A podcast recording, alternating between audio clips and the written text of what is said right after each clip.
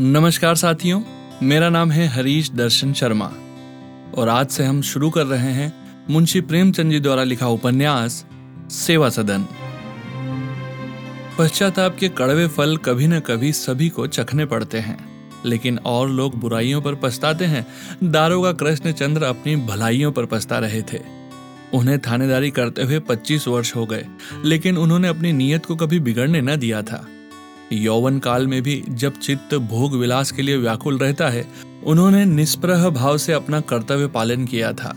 लेकिन इतने दिनों के बाद आज वह अपनी सरलता और विवेक पर हाथ मल रहे थे। उनकी पत्नी गंगा जली सती साध्वी स्त्री थी। उन्होंने सदैव अपने पति को कुमार्ग से बचाया था, पर इस समय वह भी चिंता में डूबी हुई थी। उसे स्वयं संदेह हो रहा था कि वह जीवन भर की सच्चरित्रता बिल्कुल व्यर्थ तो नहीं हो गई। दारोगा कृष्णचंद्र रसिक, उदार और बड़े सज्जन मनुष्य थे। माधतो के साथ वह भाईचारे का सा व्यवहार करते थे, किंतु माधतो की दृष्टि में उनके इस व्यवहार का कुछ मूल्य न था। वह कहा करते थे कि यहाँ हमारा पेट नहीं भरता, हम इनकी भलमानसी को लेकर क्या करें? चाटें? हमें घुड़की, डांट, डपट, सख्ती सब स्वीकार है, केवल हमारा पेट भरना चाहिए। रूखी रोटियाँ चांदी के थाल में परोसी जाए तो भी पूरी न हो जाएँगी। दारोगा जी के अफसर भी उनसे प्रायः प्रसन्न न रहते। वह दूसरे थाने में जाते तो उनका बड़ा आदर सत्कार होता था। उनके अहलमद, मुहर्रेर और अर्दली खूब दावत उड़ाते। अहलमद को नजराना मिलता, अर्दली इनाम पाता और अफसरों को नित्य डालियाँ मिलती। पर कृष्णचंद्र के यहाँ यह आदर सत्कार कहाँ? वह न दावत करते थे, न डालियाँ ही लेते थे। जो किसी से लेता नहीं, वह किसी को देता कहाँ से? दारोगा कृष्णचंद्र की इस शुष्कता को लोग अभिमान समझते थे। लेकिन इतने निर्लोभ होने पर भी दारोगा जी के स्वभाव में किफायत का नाम न था। वह स्वयं तो शौकीन न थे, लेकिन अपने घर वालों को आराम देना अपना कर्तव्य समझते थे। उनके सिवा घर में तीन प्राणी और थे, स्त्री और दो लड़कियाँ। दारोगा जी इन लड़कियों को प्राण से भी अधिक प्यार करते थे। उनके लिए अच्छे से अच्छे कपड़े लाते और शहर से नित्य तरह तरह की चीज़ें मंगाया करते।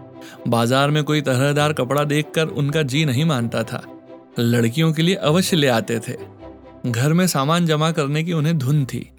सारा मकान, कुर्सियों, मेजों और अलमारियों से भरा हुआ था। नगीने के कलमदान, झांसी के कालीन, आगरे की दरिया बाज़ार में नज़र आ जाती तो उन पर लट्टू हो जाते। कोई लूट के धन पर भी इस भांति न टूटता होगा। लड़कियों को पढ़ाने और सीना पिरोना सिखाने के लिए उन्होंने एक ईसाई लेडी रख ली थी। कभी कभी स्वयं उनकी परीक्षा लिया करते थे। गंगा जली चतुर स्त्री थी। उन्हें समझाया करती थी, जरा हाथ रोक कर खर्च करो। जीवन में यदि और कुछ नहीं करना है तो लड़कियों का विवाह तो करना ही पड़ेगा। उस समय किसके सामने हाथ फैलाते फिरोगे? अभी तो उन्हें मखमली जूतियाँ पहनाते हो। कुछ इसकी भी चिंता है कि आगे क्या होगा? दरोगा जी इन बातों को हँसी में उड़ा देते। कहते, जैसे और सब काम चलते हैं, वैसे ही यह काम भी हो जाएगा। कभी झुंझला कर कहते, ऐसी बात करके मेरे ऊपर चिंता का बोझ मत डालो। इस प्रकार दिन बीतते चले जाते थे। दोनों लड़कियाँ कमल के समान खिलती जाती थी। बड़ी लड़की सुमन सुंदर, चंचल और अभिमानिनी थी। छोटी लड़की शांता भोली, गंभीर और सुशील थी। सुमन दूसरों से बढ़कर रहना चाहती थी। यदि बाज़ार से दोनों बहनों के लिए एक ही प्रकार की साड़ियाँ आती तो सुमन मुँह फुला लेती थी।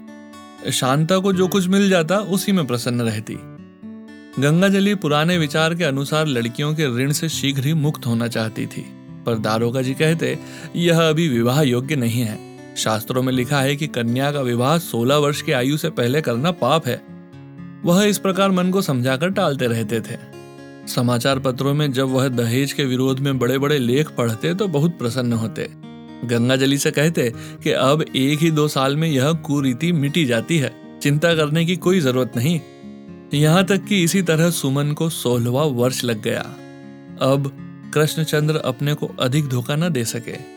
उनकी पूर्व निश्चिंतता वैसी न थी, जो अपनी सामर्थ्य के ज्ञान से उत्पन्न होती है। उसका मूल कारण उनकी अकर्मण्यता थी। उस पथिक की भांति जो दिन भर किसी वृक्ष के नीचे आराम से सोने के बाद संध्या को उठे और सामने एक ऊँचा पहाड़ देखकर हिम्मत हार बैठे। दारोगा जी भी घबरा गए। वर की खोज में दौड़ने लगे। कई जगहों से टिप्पणियाँ मंगवाई। वह शिक्षित परिवार चाहते थे। वह समझते थे कि ऐसे घरों में लेन देन की चर्चा न होगी। पर उन्हें यह देखकर बड़ा आश्चर्य हुआ कि वरों का मोल उनकी शिक्षा के अनुसार है। राशि वर्ण ठीक हो जाने पर जब लेन देन की बातें होने लगती, तब कृष्णचंद्र की आँखों के सामने अंधेरा छा जाता था। कोई चार हज़ार सुनाता, कोई पाँच हज़ार, कोई इससे भी आगे बढ़ जाता। बेचारे निराश होकर लौट आते। आज छह महीने से दरोगा जी इसी चिंता में पड़े हैं। बुद्धि काम नहीं करती।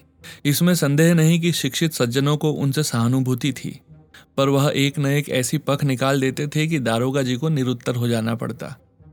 एक सज्जन ने कहा, महाशय, मैं स्वयं इस कुप्रथा का जानी दुश्मन हूँ। लेकिन करूँ क्या? अभी पिछले साल लड़की का विवाह किया।